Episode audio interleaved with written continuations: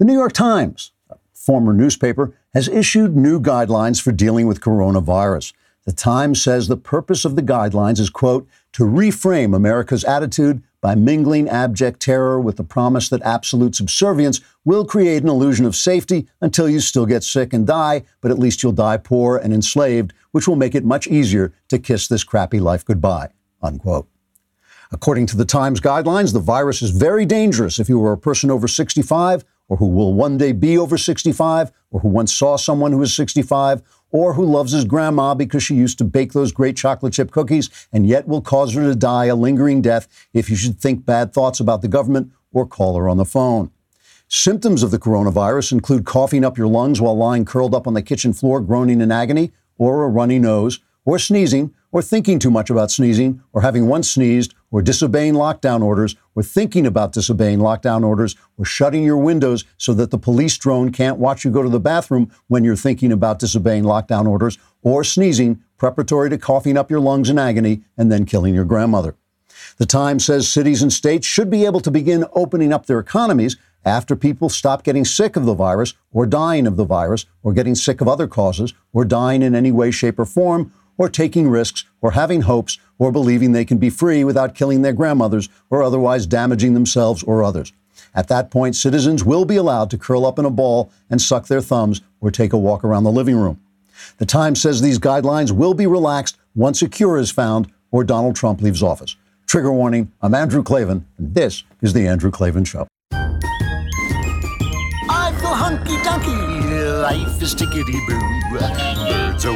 Winging, also singing hunky dunky doo. Ship shaped tipsy topsy, the world is zippity zing. It's a wonderful day, hurrah, hooray! It makes me want to sing. Oh, hurrah, hooray! Oh, hooray, hurrah! Well, yesterday, the New York Times won the Pulitzer Prize for falsehood. The Pulitzer Committee gave the Times an award for their 1619 project, a piece of leftist propaganda meant by the Times' own admission to, quote, reframe our country's history. We're going to be talking a little bit more about this later on. The project, which will be taught in some schools, does this by a process which sometimes goes by the technical name of lying. In this case, they claim that the American Revolution was an attempt to protect the institution of slavery from British abolition. This is literally not true, by which I mean it's not what actually happened. Not only do those who those historians who know the period best agree that this is not a true story, and the Times never consulted any of them, but even a cursory glance at the writings of the founders will tell you that this was not their reasoning or intent. So it's a lie. It's a lie propagated by a former newspaper, and now it's been rewarded with what is often considered the highest prize in journalism, which has besmirched itself. This comes at a time when public schools are teaching young children completely unproven theories about gender in the hopes of rewriting the basic facts of human life. It comes when businesses, in fear of being sued, are firing people for making perfectly reasonable and probably true statements about the differences between men and women, and when some scientists and academics are under heavy pressure to abandon any research into sensitive issues concerning race or gender. Leftist culture makers, in keeping with the history of leftism since Marx, are seeking essentially to put forward the virtue of untruth with this misguided idea that comfortable lies can become the truth if only those who speak the truth can be shamed or forced into silence. This, of course, is the situation depicted in George Orwell's 1984, a novel based on the Soviet Union. It is the whole project of the Marxist takeover of our institutions in the U.S., a takeover that was itself in part an attempt to rewrite the failure of the Soviet Union and to erase the fact that the dream of state ownership and perfect equality always turns out to hide a reality of oppression, poverty, and death. A nation cannot continue free in a state of enforced delusion. Freedom requires truth telling, and truth telling requires everyday courage, exactly what the New York Times and other leftist organizations are now designed to discourage. The Times and its leftist cronies are little factories for manufacturing fear and self doubt and a quivering sense that it's best to keep your mouth shut lest you say something that reveals you to be beyond the leftist pale and thus cost you your Twitter platform or your reputation or your job. When I say fighting back requires everyday courage, I mean this. If we care about our country and we care about our country's freedom, we can't just talk about the about defeating the left-wing empire of lies. We have to actually defeat it every single day because it's an operation every single day. We have to speak the truth without hatred, but without fear, and normalize speaking truth even when it's uncomfortable and costs us. If you want to know a project whose purpose is slavery, it's the 1619 Project, not America. For the Times to produce the project was just despicable, but to give them a prize for it is grotesque. To have these major institutions openly dedicated to the virtue of dishonesty is a true danger to freedom. If they make us afraid, we win. If we live in silence, they win. We won't let that happen. All right, we're going to talk more about the 1619 project. It really needs to be discussed. Let us talk first about Nutrafol. I know a lot of you, a lot of you sit at home thinking, how can I look as great as Andrew Klavan? But none of the people who are thinking that are women. Why? Because women like having hair. you know, women, they're irrational. Who knows? They think, oh, I want to have hair. I can't understand it, but there you are. But you don't want your hair to be thinning like mine is thin to the point of non existent. And nearly all, half of all women do experience thinning hair by as early as age 40. 30 million women experience hair loss. Nutrafol can help you with this, and we are in the process. It has gone through major tests. It has actually been tried out. Nutrafol uh, will help you have thicker hair and grow thicker, fuller, healthier hair. But we in the Daily Wire are actually testing this off on one of our hapless female employees uh, who has been forced into this by our cruelty. No, no, no. She's happy to do it, and she's going to get back to us and tell us how well it works. It's formulated with potent botanicals to help you grow hair as strong as you are, and it's physician formulated to be 100% drug free. Visit Nutrafol.com and take their hair wellness quiz for customized product recommendations that put the power to grow thicker, stronger hair back into your hands. You can grow thicker, healthier hair and support our show by going to Nutrafol.com and using promo code Klavan to get 20% off. This is their best offer available anywhere. Plus, the shipping is free on every order. Get 20% off at Nutrafol.com, promo code Klavan. Their best offer anywhere, 20% off at Nutrafol.com, spelled Nutrafol, spelled N-U-T-R-A-F-O-L dot com, promo code Klavan for hair as strong as you are. But how do you spell Klavan is the question. It's K. there are no easy There are no easy I just make it look this easy. It's incredible, I know. Let me put forward a theory to you. White guilt about black people is good for elite people. It's good for elite whites who like being blamed so they can go about their business without feeling guilt, thinking they've taken care of this issue, and they can go about doing what they do, which is doing well in the world. And it's good for black elites who can use it on white elites to get the rewards that you get from white elites, like the Pulitzer Prize. You see this with Ta-Nehisi Coates. He won every possible prize in the world. The engineer of this 1619 project uh, is a woman named Nikole Hannah-Jones. If you go out back over her resume, every award in the world. White people give awards to black people who peddle black guilt, peddle white guilt because it's good for white elites and it's good for black elites. The people that it's bad for is all the people who are not elites, especially black people. It is not good for black people. And this is the thing. You know, I a long time ago I had an argument. I'll go through this very quickly and we'll get back to this. I had an argument with one of the most prominent black authors in the Western world, and he pulled this white guilt on me, and I went after him. I re- we were having lunch together, and I just started really giving it to him and saying, "This is garbage. You know it's garbage. You do better than anybody else in the world. You're doing fine. You're just using it because people reward you for it. White people reward you for it." The guy actually thanked me for being honest with him. I don't think he agreed with me. He didn't agree with me, but he said, at least you came out and said what I think a lot of these people are thinking. It's it's a scam and it hurts black people. It hurts black people who aren't elites. Very few number. I've seen college presidents do this, pull this black guilt stuff. I've seen all kinds of black elites do it. It works for them because they're working with white elites and it satisfies their sense of guilt. It does not work for the ordinary rank and file black American. And that's why they get, they get prizes for it. I mean, this is why they get prizes for it. So let's take a look at the 1619 project. It really is worth looking at. The idea of this, it started out, it started out by claiming that the purpose of the American Revolution was to protect the institution of slavery from those wonderful British who had decided slavery was bad. And this is just, not true.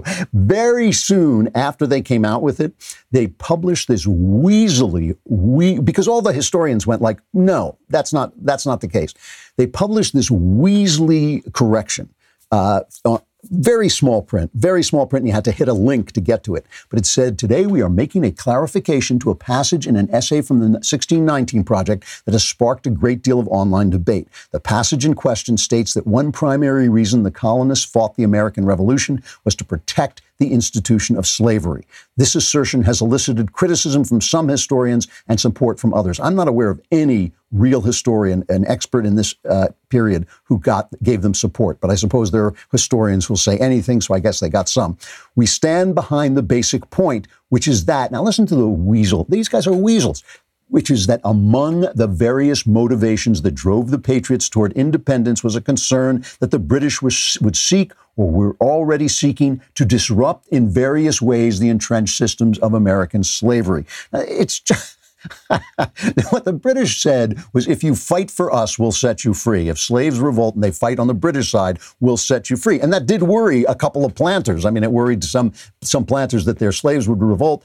It, they also, the British had had a ruling that said that in Britain, it, slavery was not in keeping with British law in Britain, but they didn't give away their slaves overseas. And it was really, as we'll discuss, it was really the revolutionaries, the American revolutionaries, who made slavery untenable throughout the world.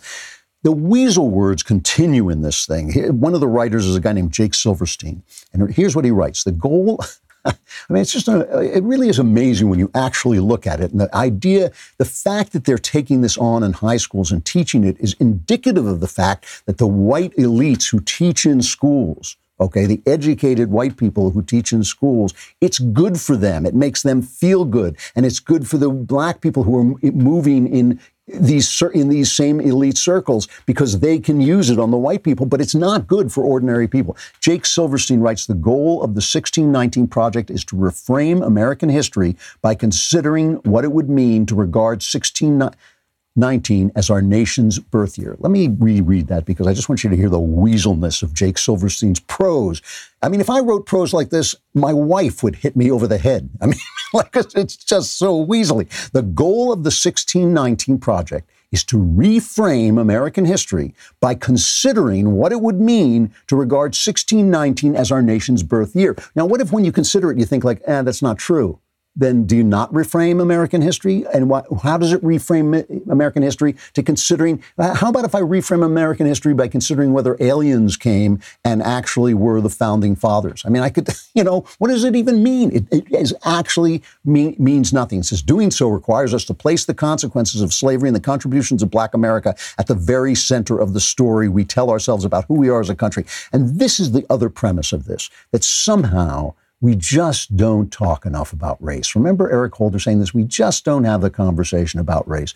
I mean, to me, it would help everybody if we would just shut up about race for a minute. But in fact, what the left does and what it always does is it adopts the mode of the oppressor. The left always starts out by saying uh, racism is wrong and then always says, no, no, our racism is right. Our racism is right. Believe all women, but don't believe women when they accuse us. They always adopt the mode of the oppressor because leftism is oppressive. And leftism is oppressive because it does not conform to human nature. That's why it has to be oppressive, because you have to stop people from being people in order to have leftism. So here's Nikole Hannah-Jones, the architect of this 1619 propaganda. This is cut six, uh, basically selling this idea. We don't know about 1619 the same way that we don't learn very much about slavery. It is shameful. No one wants to talk about their sins or the worst moments. And um, slavery gives contradiction to our entire creation story of the United States. And so we've tried to push it aside. We've tried to make it marginal. And in doing that, we've marginalized the 40 million descendants of the enslaved as well. Mm-hmm. So what we're trying to do with this project is force us to confront the truth. And then maybe we can actually start to, to move past slavery and become the country um, that was written in our ideals in the Constitution and the Declaration. It's an effort. Now, the reason I say this is good for elites is you only have to listen to her saying, "Oh, we don't talk about slavery in this country." you know, is that, is that in keeping with the life of anybody? Is it in keeping with the life of anybody that we don't talk about race and the descendants of slaves and slavery in this country? Is that in keeping with anybody's life, with anybody's education in this day and age? Of course, it's not. So why can she say it without the person across from her? And I forget which which of the networks that was on. But why can she say it without the the interviewer going, "Whoa, whoa, whoa! Wait a minute! What? We don't talk about slavery. We don't talk about black people. What are you talking about? You know, you're you're a, a big time person. You win every prize. Here you are on TV, on the networks, on TV. How can you say? How can you say that?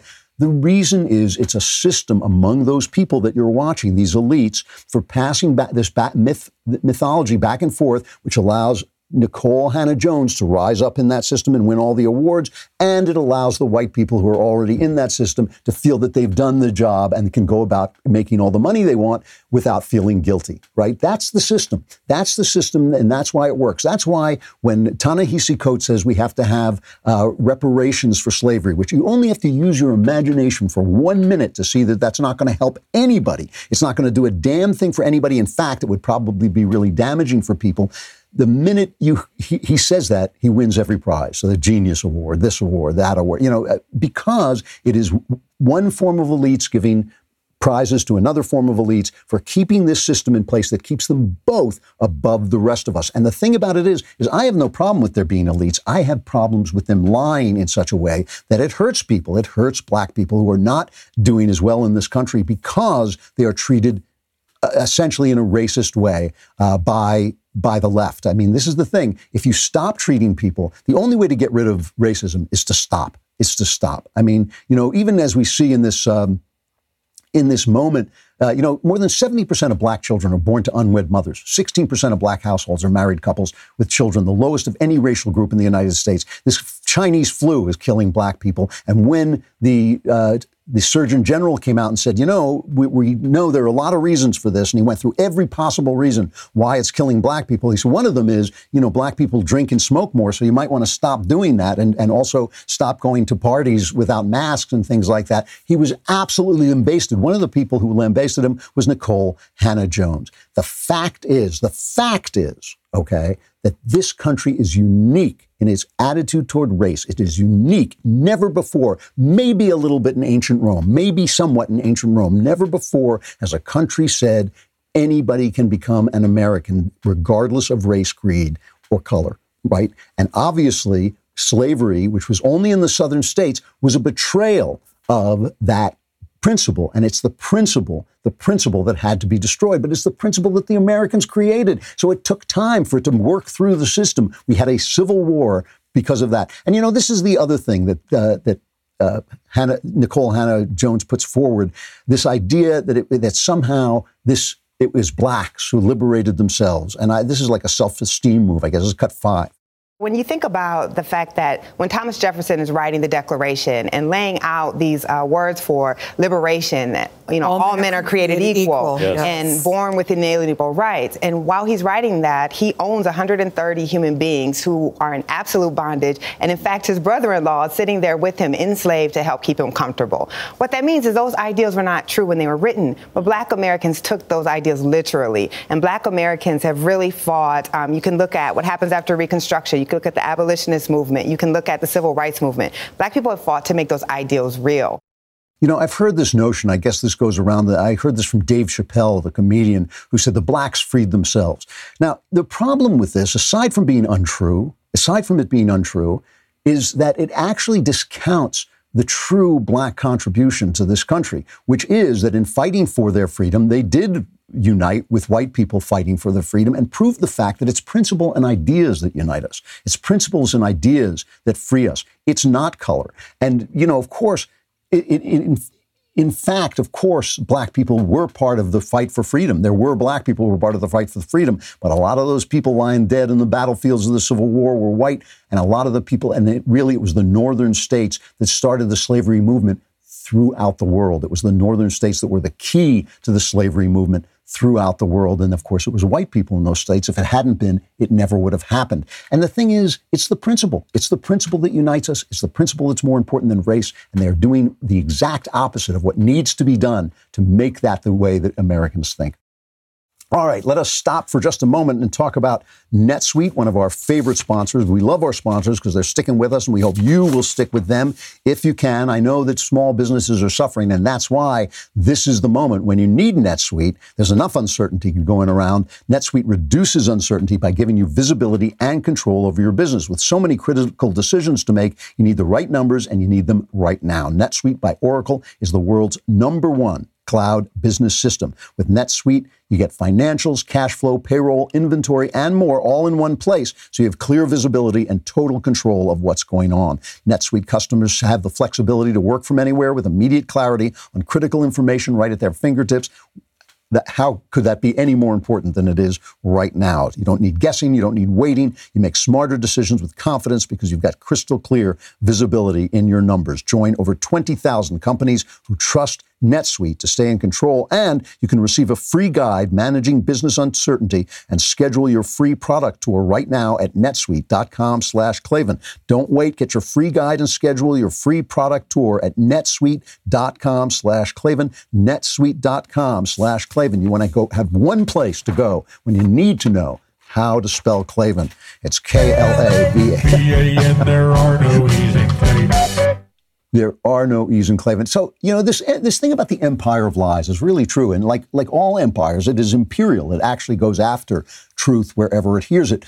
And another place where this is in play uh, is is China, this China thing. I mean, we just see this in the press, and it really it really raises incredibly interesting questions, interesting to me about all the way we all the ways we feel about things all the way you know when you saw when you saw Nikole Hannah Jones making those statements those completely untrue statements on a network TV show and no one pushing back about it you ask yourself well why? Why is that happening? Why is it happening now with China as well? You know the Washington Examiner says and this is this has been coming out of the administration a majority of the US intelligence community's 17 spy agencies believe the coronavirus likely originated with an accidental lab escape from a laboratory in Wuhan China. It comes Senior from China a senior intelligence official told the Washington Examiner. That was not the senior intelligence official. Uh, and, and this has been coming out. Remember, remember when the 17 spy agencies all agreed that Russia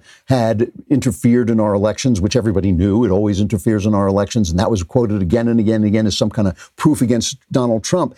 Well, now you know we're getting we're being told. I think I think it's three fourths, two thirds, I can't remember. It's a large majority of the 17 spy agencies believe that the Chinese virus came out of a lab in Wuhan. That doesn't mean it was manufactured, but it means it escaped as they were experimenting over it. And Tom Cotton, Senator Tom Cotton, has been saying this repeatedly. Let's play his quote. All of the evidence points at one of those two labs in Wuhan where they researched bat based coronaviruses. We know the Chinese lied about it originating in the food market from uh, at least as far back as January, where they apparently didn't even sell bats of any kind, much less the species of bat from which we believe this virus migrated from yeah. uh, or into humans. Um, but all of the evidence, although it's circumstantial to be sure, points at those labs. If mm-hmm. China wants to dispel any kind of suspicion about those labs, which is uh, present all over the world, then they should open up their labs and open up Wuhan and tell us exactly yeah. what happened there and let us review all the safety protocols in place. You know, if, if this is the case, and it really does seem to be the case, I mean, I don't think, you know, I don't think Tom Cotton is lying. He's always been a really straight shooter, and he's been an incredible straight shooter, in fact. His record is really good on this. So, how do you explain this report from Norah O'Donnell at CBS as she reports on this? Listen carefully to what to the stuff they say. President Trump and his Secretary of State say there's evidence a Wuhan, China research lab is the source of the outbreak. That's a conclusion at odds with U.S. intelligence. CBS's Ben Tracy is at the White House for us tonight. Ben? Norah, despite the U.S. now having more than twice as many deaths as any other country, President Trump continues to tout his administration's response to the pandemic. He also continues to blame China for the virus and the rising death toll. President Trump is threatening China with more tariffs, and Secretary of State Mike Pompeo is now backing the president's claim that the virus originated in a Chinese lab. So that seems fair, right? I mean, in spite of the fact that we have twice as many uh, deaths in uh, America, which, first of all, we have no idea what the other huge countries like China and Russia, what their numbers are. We know so so little about the numbers all, all in all. But again, you know, this is a federalist country. If you cut New York State off from this country, we we'd have very few deaths. So it's it's ridiculous, and it's not a question of per capita. You know, the rate is high here because of New York. But again, you know, uh, a lot of our states are bigger than a lot of countries, and so it's really just this kind of uh, what what is the point? I guess is what I'm asking. Why are they doing that? Why why do they rush to say it's out of keeping with intelligence when in fact a lot of intelligence sources are saying it was the Chinese who let this loose. The Chinese have always lied. The Chinese, as we have talked about, are responsible for incredible atrocities, putting Uyghur Muslims in uh, concentration camps. There's nothing in America. There really is nothing in America today that compares to the kind of disastrous cruelty that the Chinese government has uh, exercised over the last 50 years, and uh, in, including the absolute slaughter of people, the forced abortions, the starvations because of Mao. I mean, it's just been a, a, a, country of one atrocity after another. And, and, you know, there's nothing like this in America. And what is this kind of will among elites? And that's who we're talking about. We're talking about people who do very well by this country,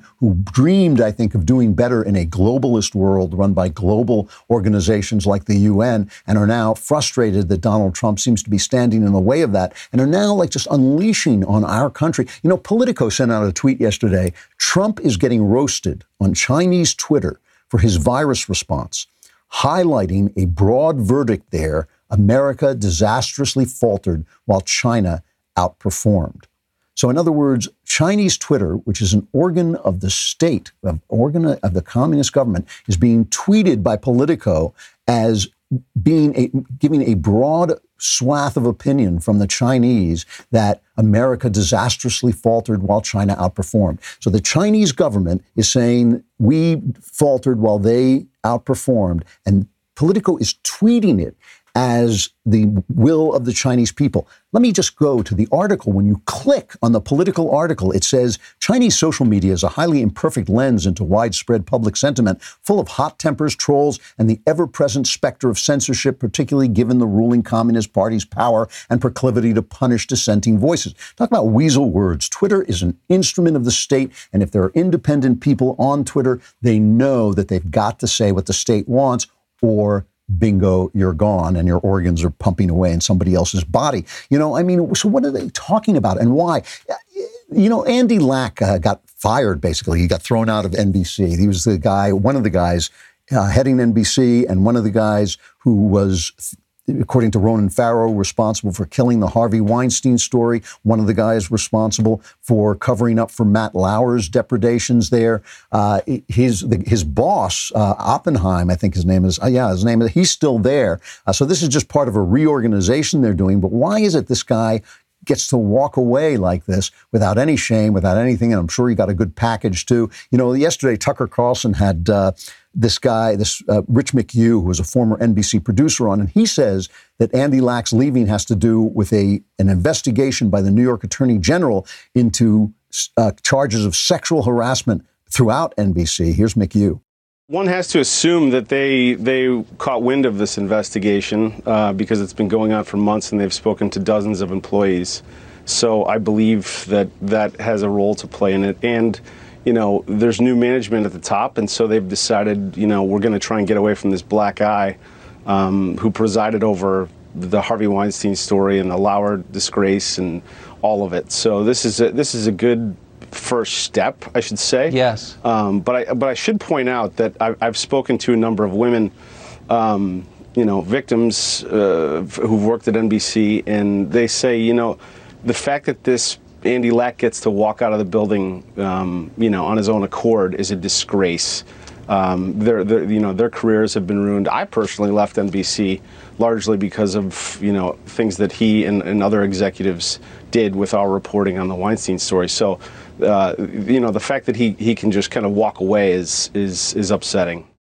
And, and, remember, too, these are the guys who held on to the tape of Donald Trump uh, saying kind of grotesque things about when, what women will let you do if you're a celebrity. They held on to it until they thought it could hurt uh, Trump in the election and then released it. Uh, so they're real champions of women uh, when it serves their political point of view. And, you know, ye- yesterday I-, I was talking about reporters and talking about the fact that these a lot of these people aren't evil people. Like I don't believe Martha Raddatz is an evil person. I don't believe, um, you know, uh, Jonathan Karl is an evil person. And and I've known people in the in the business and all this, and I know that they do not know a lot of them what they're doing. They know not what they do. And somebody attacked me on Twitter saying you're wrong. You know, if they, if people do wrong, that they're bad people. Well, they may be bad at being people, but the point I was trying to make is that it's really important to understand what other people are doing, and you don't understand what other people are doing if you turn them into cartoon villains. I'm not letting anybody off the hook. Do not get me wrong. I am not letting anybody off the hook. If you are attacking, if you're at Politico and you are putting forward Chinese Twitter as if it said something about what the Chinese people think,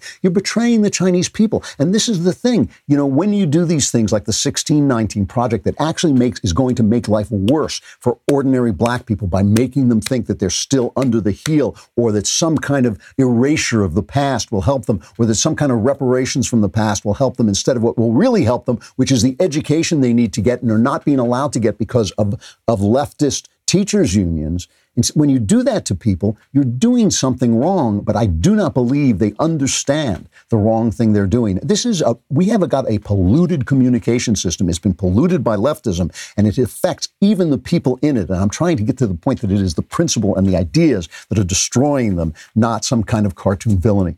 All right let us talk about Ring. I know you're at home and you don't probably need to have, be able to see uh, who's at your door from far away, but you do want to be able to protect your property and to see around your property, no matter where you are in your home. You want to be able to talk to anybody who tries to get in. You want to be able to see people delivering, because I know we're all getting a lot of deliveries, and you want to be able to see people delivering. You want to be able to check on the packages that are being left outside and make sure Ring can help you with all of that. They're on a mission to make neighborhoods safer. Their home security products are designed to give you peace of mind around the clock, from video doorbells and security cameras to smart security lighting and alarm systems. Ring has everything you need to make sure your family and belongings are safe and secure anytime, anywhere. And with the all new Ring Video Doorbell 3, you can keep an even closer eye on things than ever before. I like it because it makes you feel like you you have control over your property. You can see what's going on no matter where you are, no matter what time it is. You don't have to get out of bed. You can just see it. You can talk to people if they're there,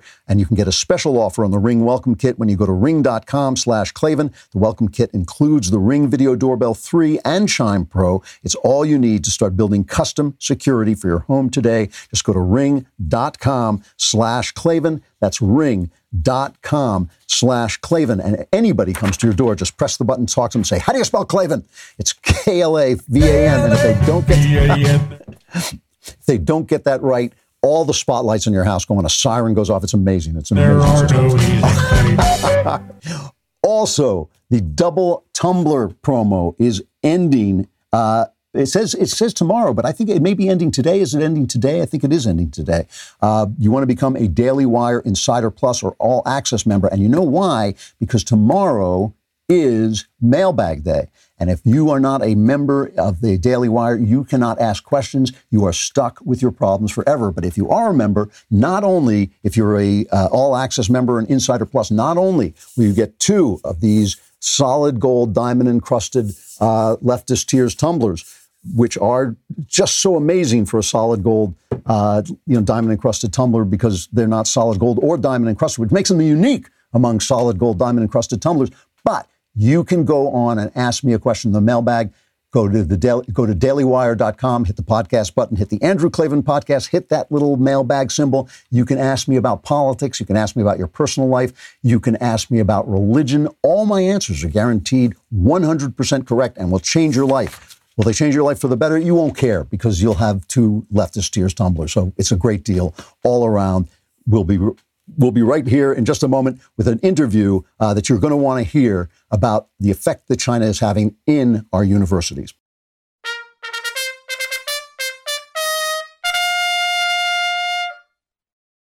All right. We're going to talk to Cabot Phillips. He is the editor in chief for Campus Reform, uh, where he works to expose the left wing bias at America's college campuses. It is great stuff. If you've never visited Campus Reform, you should. Before joining Campus Reform, he was the digital grassroots director for Marco Rubio's presidential bid. Cabot, you there? Yep. Good to be on. Oh, there you are. Uh, how you doing? I'm doing very well. Happy to be here. Yeah, you know, I, I, want to talk to you about this thing. I've been noticing uh, China's effects, especially in Harvard. Uh, but before we get to Harvard, let's talk about it in generally. What, what is the Confucius Institute? Let's start there.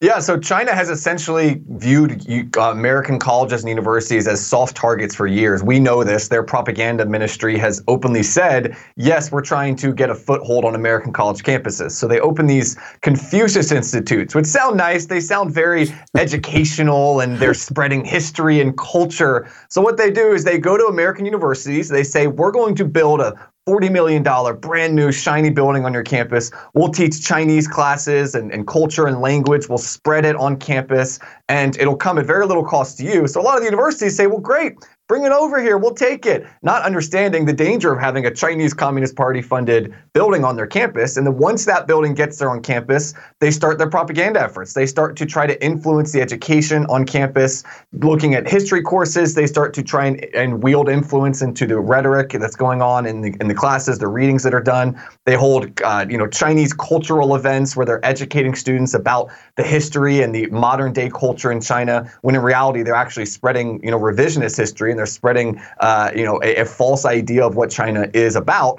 And so these are propaganda centers on campus. They're, they're very clear. The Department of Defense, the Pentagon have both come out, as well as other intelligence agencies in the United States. And they've said that's exactly what China is doing. China has admitted it. And yet there are almost 100 of these Confucius Institutes operating on campuses around the country with, with complete access to whatever they want on campus.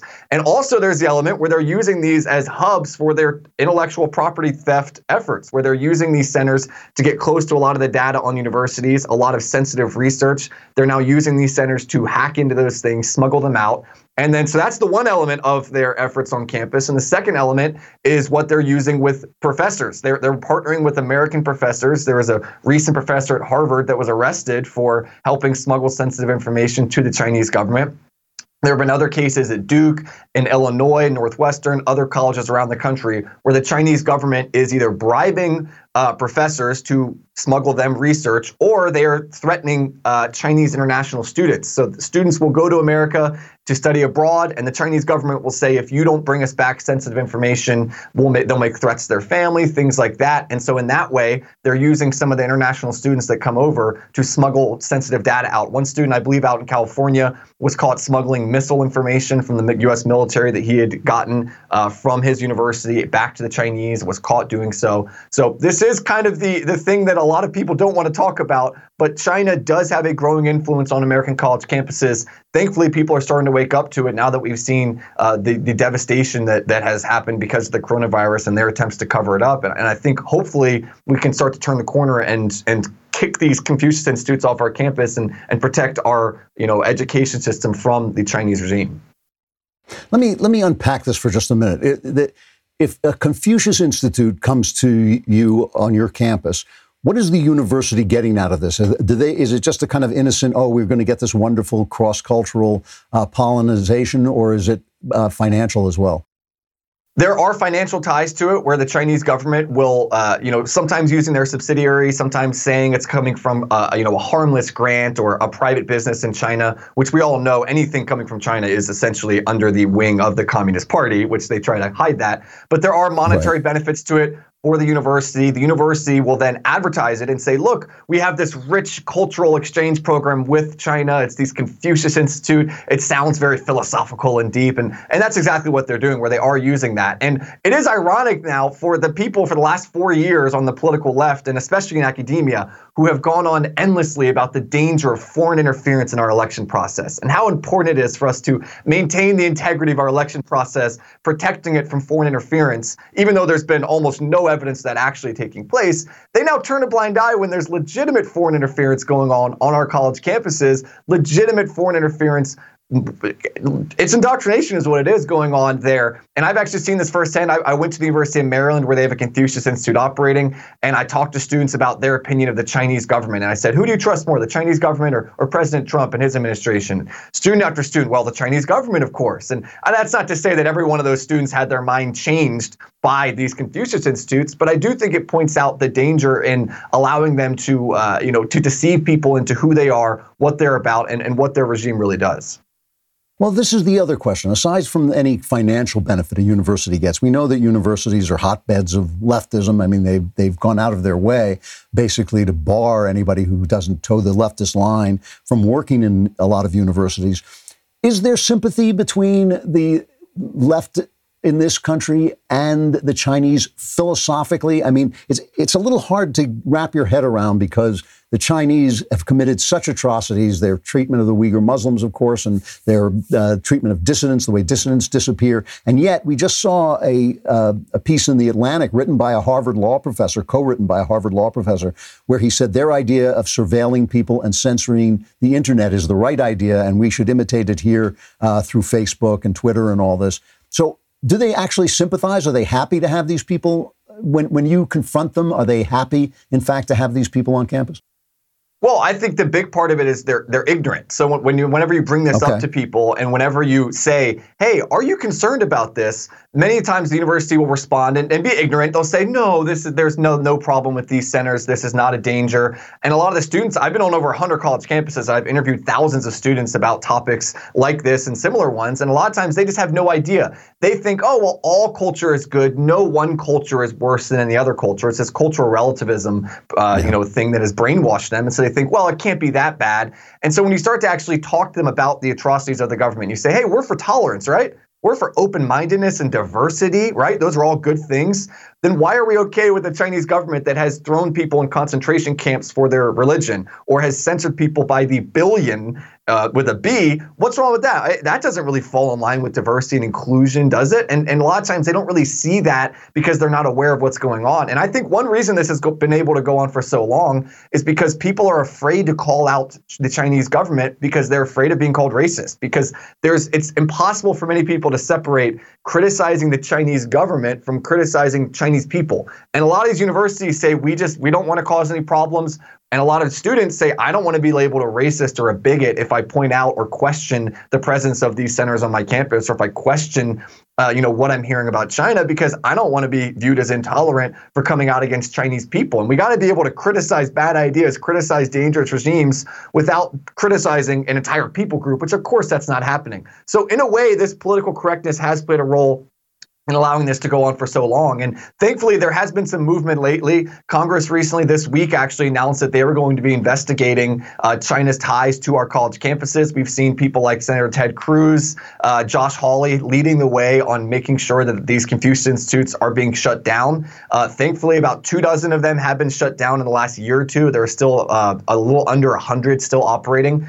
And that's not even to uh, you know account for all the money universities are getting. But there is an investigation going on into schools that are underreporting. There are schools that have received tens of millions of dollars from the Chinese government and other Chinese entities that have underreported it. They've either tried to hide it and it's been exposed, and now they say, well, uh, you know, this isn't what it looks like. And so those universities are being investigated now. But uh, at my point of view, what's to investigate? We already know what's going on. The DoD, Pentagon have been very clear. Our intelligence communities have been clear about Chinese efforts to do so. China has admitted it. It's time for action. It's it's not time for just more nice things of we'll look into it. It's time for action from our government and from campuses themselves. You know, you mentioned this uh, thing in Harvard. This guy uh, Charles Lieber uh, was arrested. Now, he was arrested. It was kind of like, reminded me a little bit of Al, Al, Capone being busted for tax evasion. He was arrested for not reporting uh, money he had gotten from China when he had to report it under the terms of his $15 million worth of grants, of federal grants. So he violated the terms of his grant, of his federal grants by not reporting the money he was getting from China. But he was part of this thing called the Thousand Talents program, which couldn't sound any more Maoist if they tried. I mean, it just sounds like such a Maoist. But this thing has been essentially identified by our intelligence agencies as a, an espionage operation. Yeah. How how deep is that? In, deeply is that entrenched in the universities? Well, there have already been numerous cases we have up on our site at Campus Reform detailing what uh, has been done when it comes to espionage efforts and, and, using professors and using research and things of that nature. And for a lot of these professors, they'll say, well, you know, I'm just doing this for the good of science. I'm contributing my research. Many times they're actually taking federal research dollars from American taxpayers, conducting research, and then in, in some cases selling it to the highest bidder, which is often the Chinese government. So they're hmm. uh, taking advantage of American taxpayers to now make money and sell it to a foreign adversary. And so I think this is going to be something that in the future people look back on and say, how in the world did people turn a blind eye when this was going yeah. on? And that's and that's not even counting the amount of students that have been caught trying to smuggle information out to the government. And so I, I do think it's time for the government. I, am very hesitant to say that the federal government needs to sweep in and, and, do anything. I'm very hesitant on that. But when it comes to national security, when it comes to the compromising of our education yeah. system, I do think there's a role for the federal government to say, hey, you're not going to be taking money from the Chinese government. You're not going to be selling sensitive information to the government. And we are going to keep more of an eye on what kind of funding is coming from the Chinese government onto our campuses and into our students' lives. You know, this guy in Harvard was actually working for one of the Wuhan labs, and the fact that the press isn't covering it uh, tells us a lot about the press as well. Cabot Phillips, he's the editor in chief for Campus Reform. If you've never gone on their site, you should. It is really terrific. Cabot, Thanks very much. I hope you come back and talk again. Would love that. Thanks so much, Andrew. I got to stop there. I'm out of time, but remember the mailbag is tomorrow. You do not want to have your problems around for another week. They take up room, they make the rent more costly. I will solve them all. Come to dailywire.com and subscribe. If you're an all access member, if you're up in our top tiers of members, we will send you two leftist tears tumblers which you will be able to drink from while I solve all your problems in the mailbag. I'll talk to you tomorrow. I'm Andrew Klavan. This is The Andrew Klavan Show.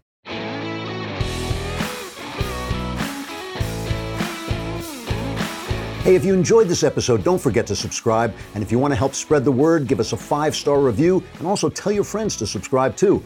We're available on Apple Podcasts, on Spotify, wherever you listen to podcasts. Also, be sure to check out the other Daily Wire podcasts, including The Ben Shapiro Show, The Matt Walsh Show, and The Michael Knowles Show. Thanks for listening. The Andrew Klavan Show is produced by Robert Sterling and directed by Mike Joyner. Executive producer, Jeremy Boring. Technical producer, Austin Stevens. And our supervising producer is Mathis Glover. Assistant Director, Pavel Wydowski. Edited by Adam Sayevitz. Audio mixed by Robin Fenderson. Hair and makeup is by Jesua Alvera. Animations are by Cynthia Angulo. Production assistants, McKenna Waters and Ryan Love. The Andrew Klavan Show is a Daily Wire production. Copyright Daily Wire 2020. You know, the Matt Walsh Show, it's not just another show about, about politics. I think there are enough of those already out there. We talk about culture because culture drives politics and it drives everything else. So my main focuses are life, family, faith. Those are fundamental, and that's what this show is about. I hope you'll give it a listen.